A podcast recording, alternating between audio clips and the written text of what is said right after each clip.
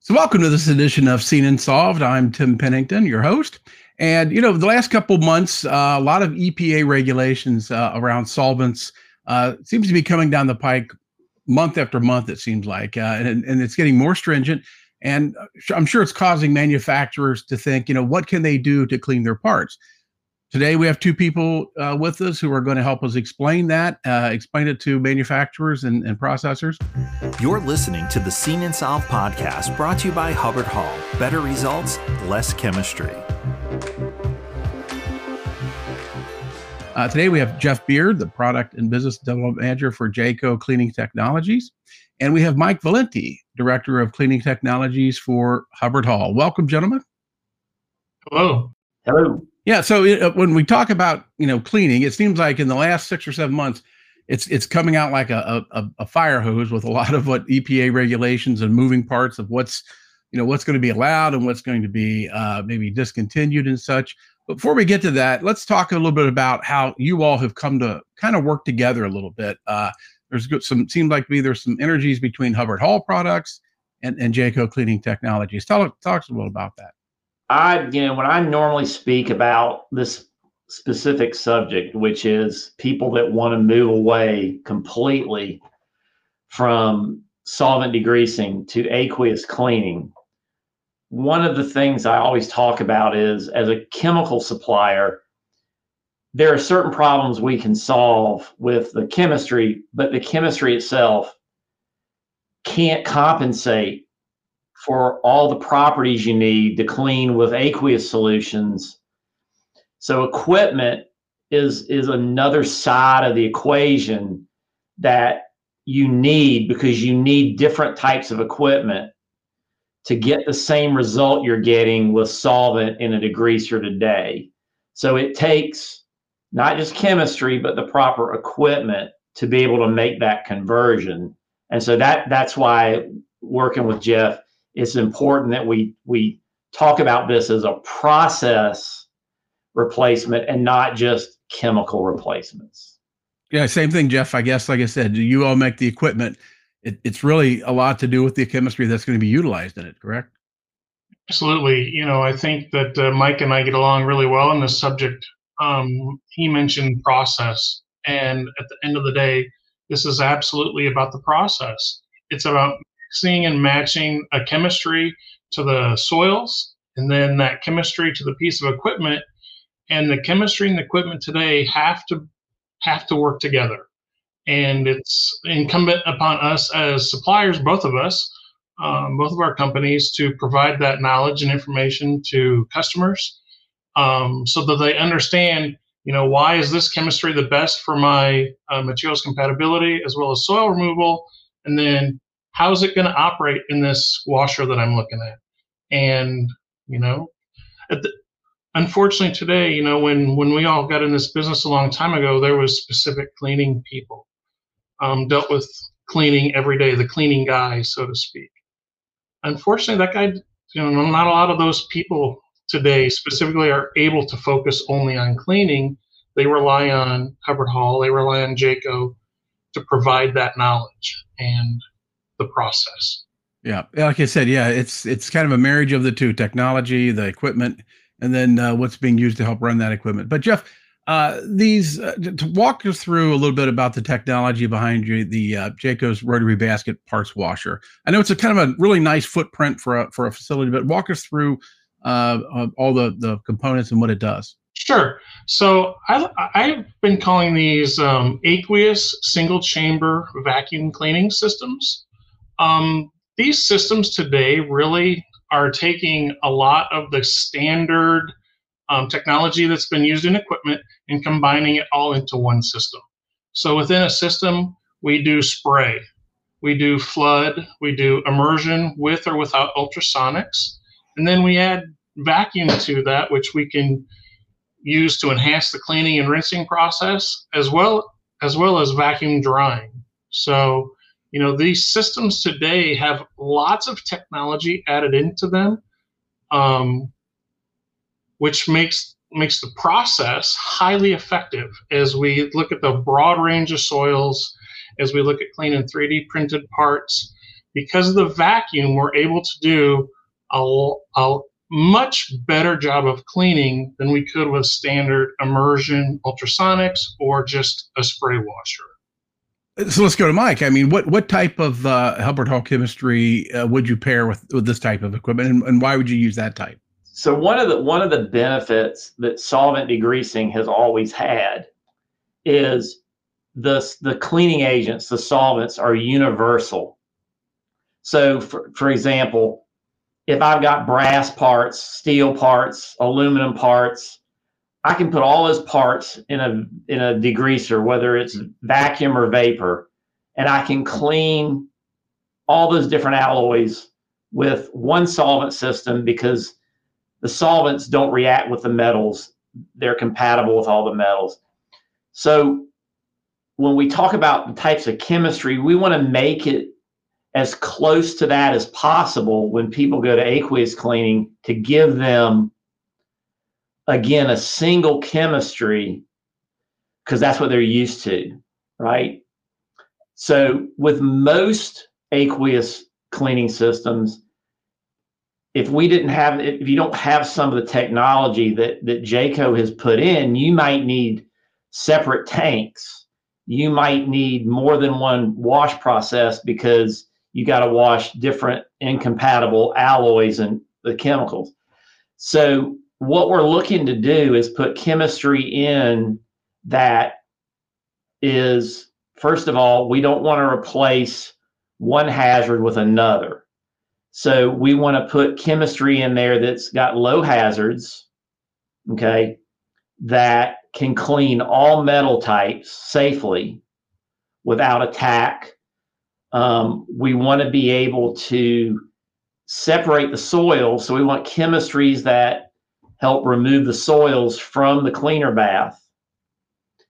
And because we are now counting on a lot of more mechanical action to do the cleaning, spray, ultrasonics, you know, the flooding, we have to have low foam profiles because now we're doing a lot more agitation. We're doing a lot more mechanical, what we call mechanical cleaning.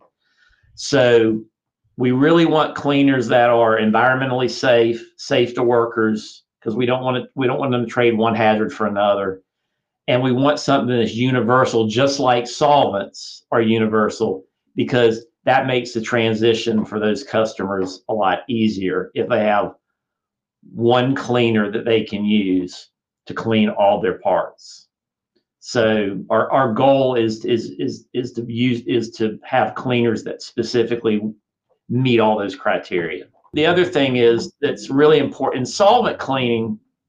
One of the other benefits is the parts come out of the degreasers residue free because the solvents themselves don't have any components that can leave a residue behind on the surface.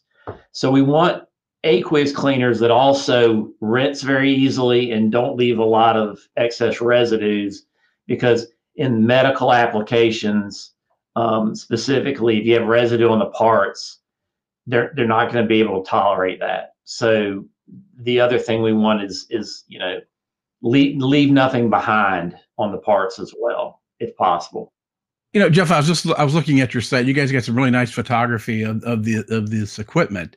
Nice footprint, like I said, all really there. Uh, tell us how this is different from uh, other solvent equipment options. Like I said, considering price and footprint and those type of things. Sure. If you were to look at this uh, technology, um, you know, it's all com- confined within a box, much like the um, vacuum vapor degreasing systems that have become so popular today in the US. Um, our difference is we use aqueous technology versus some uh, solvent, whether they're using modified alcohol or the hydrocarbons. You know, we're using the aqueous media. Um, so similar, you know, footprints. Um, the really big difference between the two processes, if you were to compare them, is the temperature of the parts coming out of the process. Um, the parts coming out of the aqueous process are 94 to 95 degrees Fahrenheit at the skin temperature. So customers are able to handle those parts virtually immediately because the parts are not too hot to touch. Where with the vacuum vapor degreasing processes, those parts are coming out exceptionally hot and require time to cool before they can move on through the process. Not good for throughput, right? Not good for quick throughput on certain things, right? Not good for throughput. And if you have parts that are sensitive to measurement, right? If they have to have specific, you know, measurements, um, that that heat can affect those measurements. Again, requiring more cool time. So we're really able to um, push a lot more parts through the process because you know it's in and out. It's push a button, the door opens, closes, parts go in dirty, come out clean and dry. Obviously, a vast oversimplification of the process, but you know we're able to do that in a you know a 10 15 minute process depending upon the parts and the soils and all those things so it's a it's a very similar to an to a solvent process, but again, aqueous. And I think this is again the technology. Aqueous cleaning has been viable for since Freon went away 30 plus years ago. Um, the aerospace industry did a really good job of going to aqueous cleaning in, in immersion processes. There's cabinet washers a lot typically.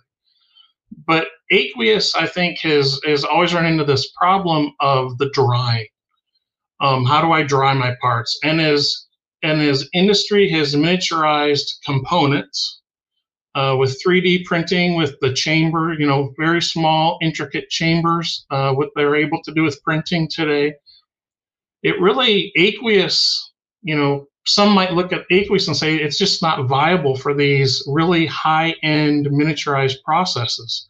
When in fact, with this technology today, because of the vacuum you know, we're able to clean all of those parts that in the past generally would have been considered a solvent only process. Yeah, options are great with that. And uh, uh, Mike, you know, uh, how's this different from other solvent uh, alternatives? I know we've read a lot about modified alcohols and those types of things, but how is it different? Well, uh, you know, so the modified alcohol specifically, um, you know, they work.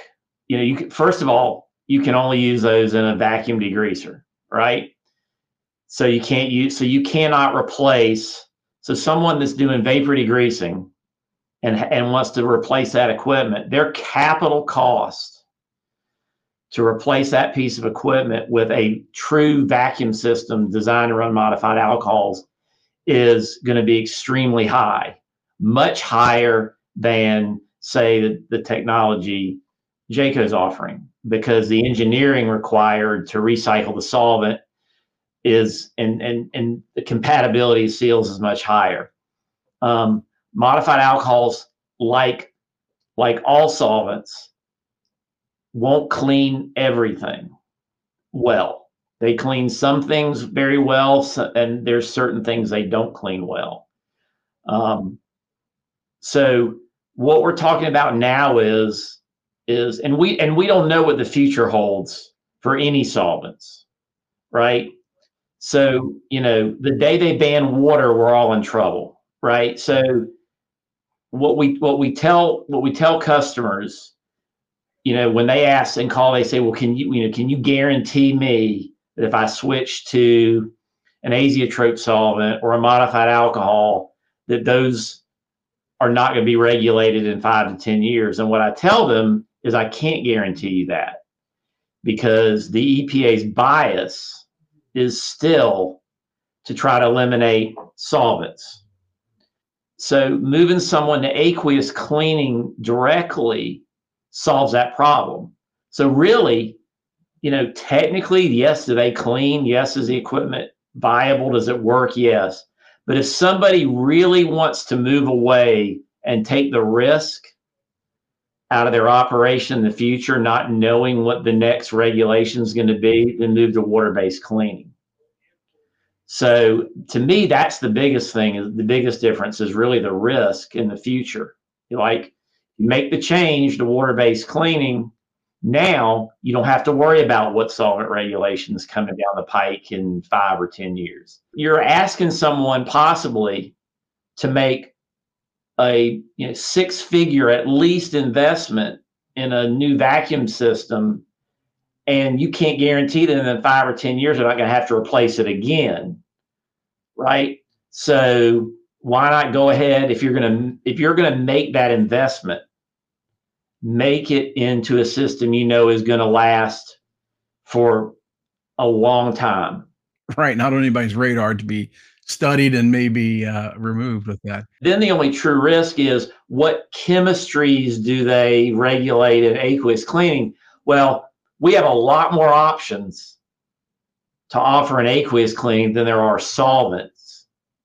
So there's going to come a point where they regulate salt. There aren't going to be any non-regulated solvent options possibly, but aqueous cleaning, we have a lot more. We have a lot more tools in our toolbox to make formulations that we can offer that get a that that that answer any type of regulatory concerns. I think that's the great thing that the chemical industry has really done is marched forward with technology as well. The surfactants and technology available for Mike and his team to make chemistries with has changed so much in the past few years. It helps with the soil removal. It helps with the oil splitting, the environmental impact. Um, you know, second to none today compared to the old chemistries, if you will, right?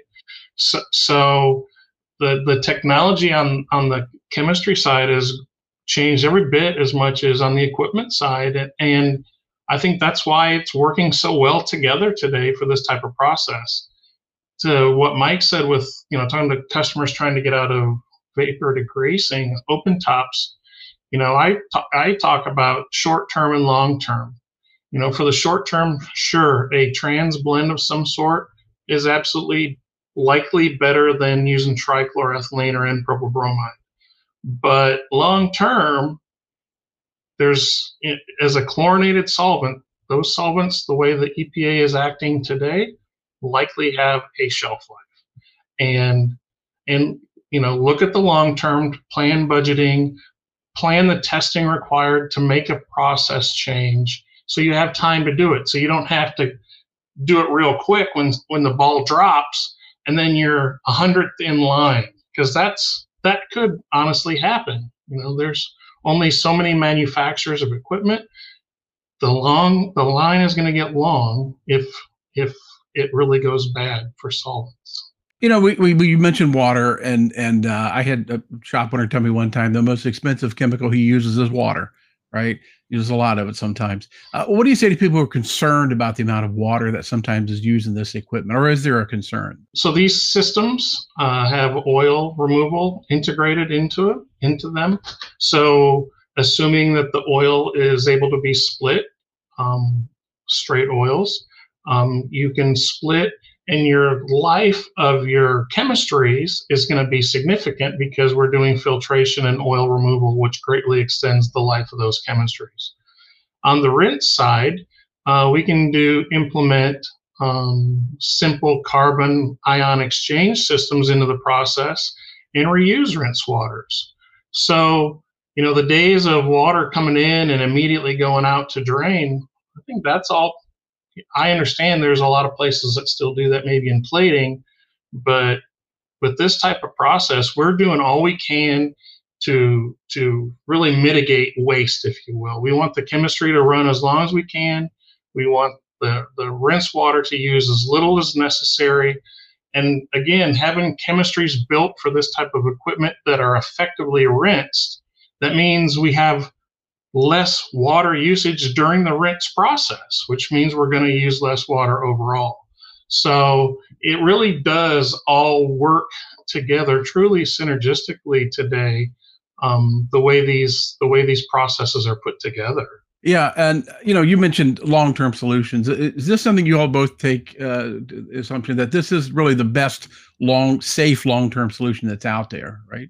It is because there's an unknown so when when customers or prospects call me and tell you know tell me what's going to happen to solvents in five years, my answer is I don't know.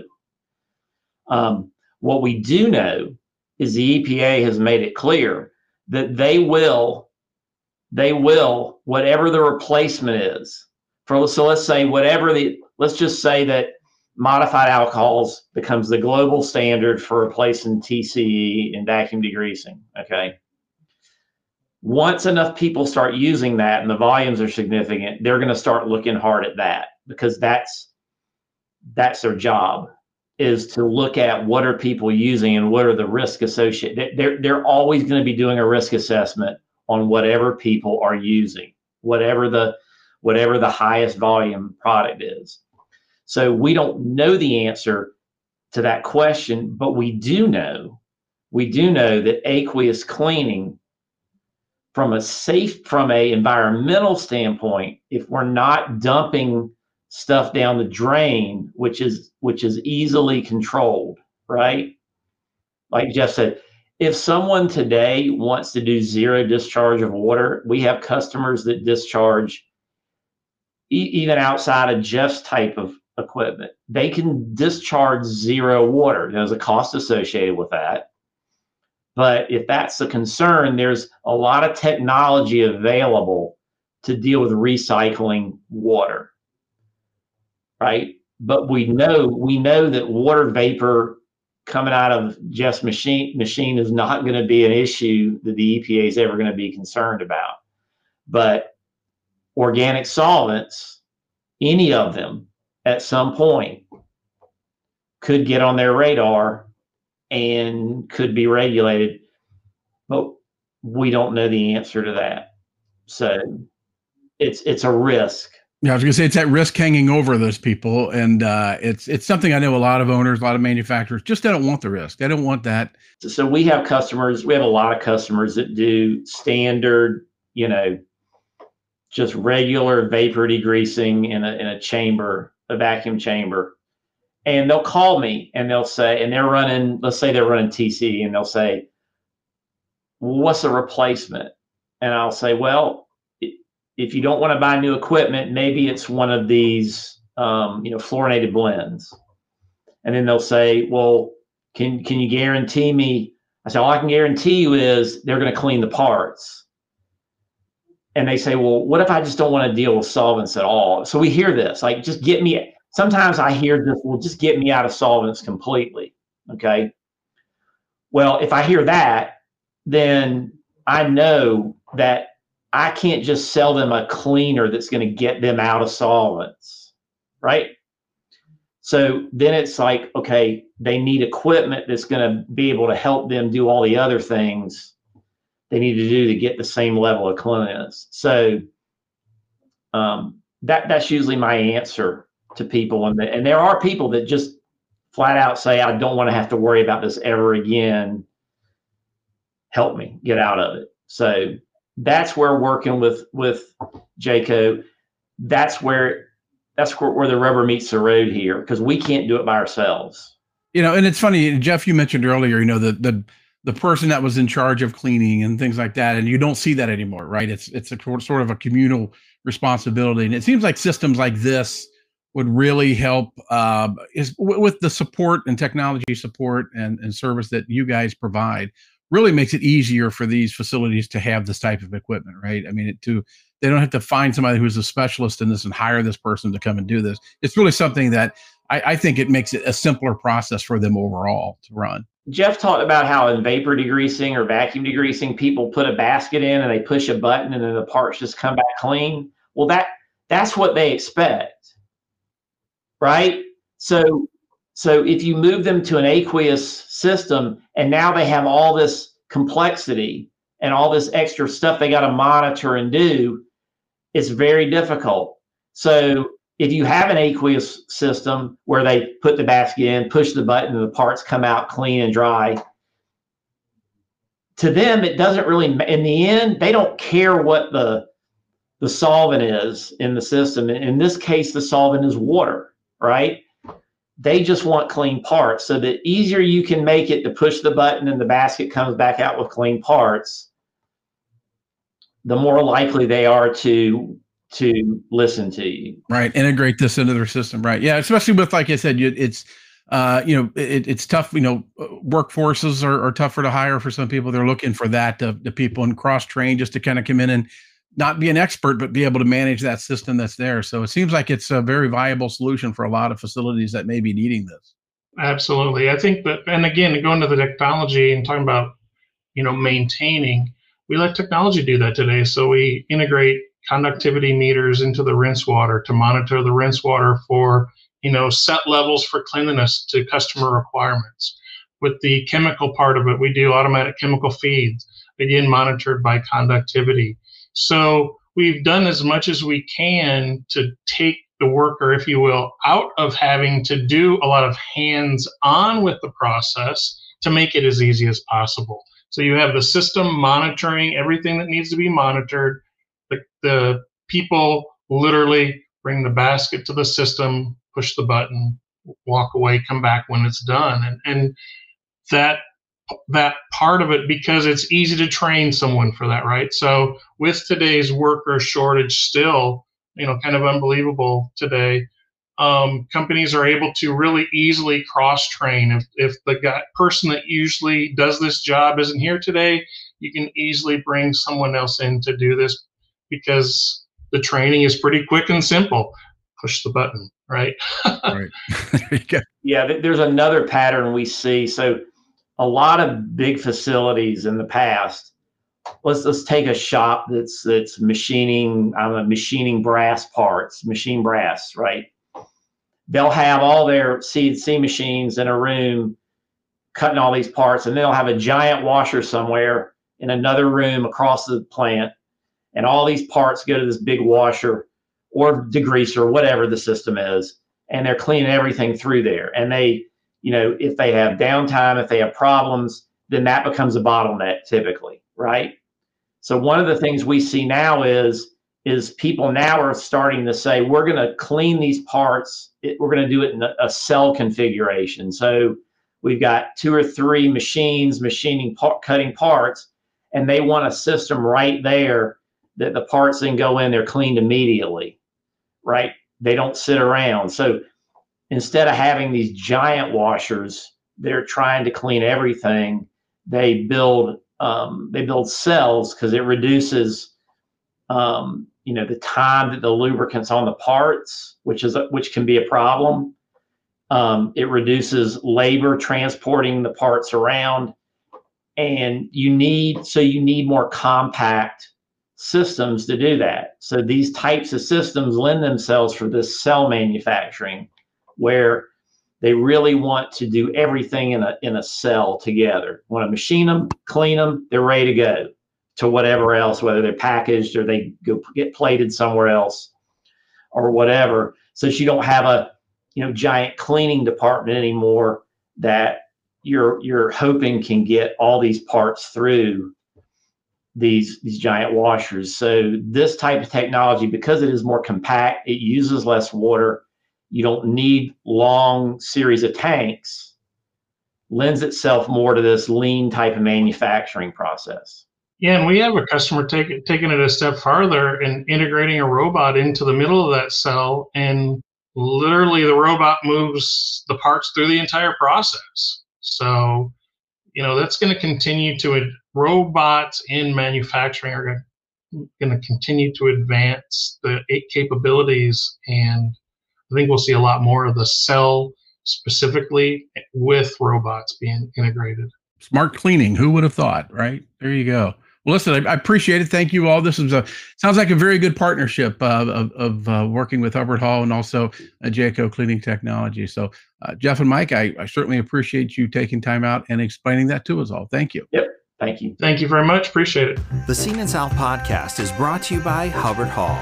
For more podcasts, visit hubbardhall.com or wherever you get your podcast. Be sure to like and subscribe, rate and review, and join us on social media. Produced by Awcast.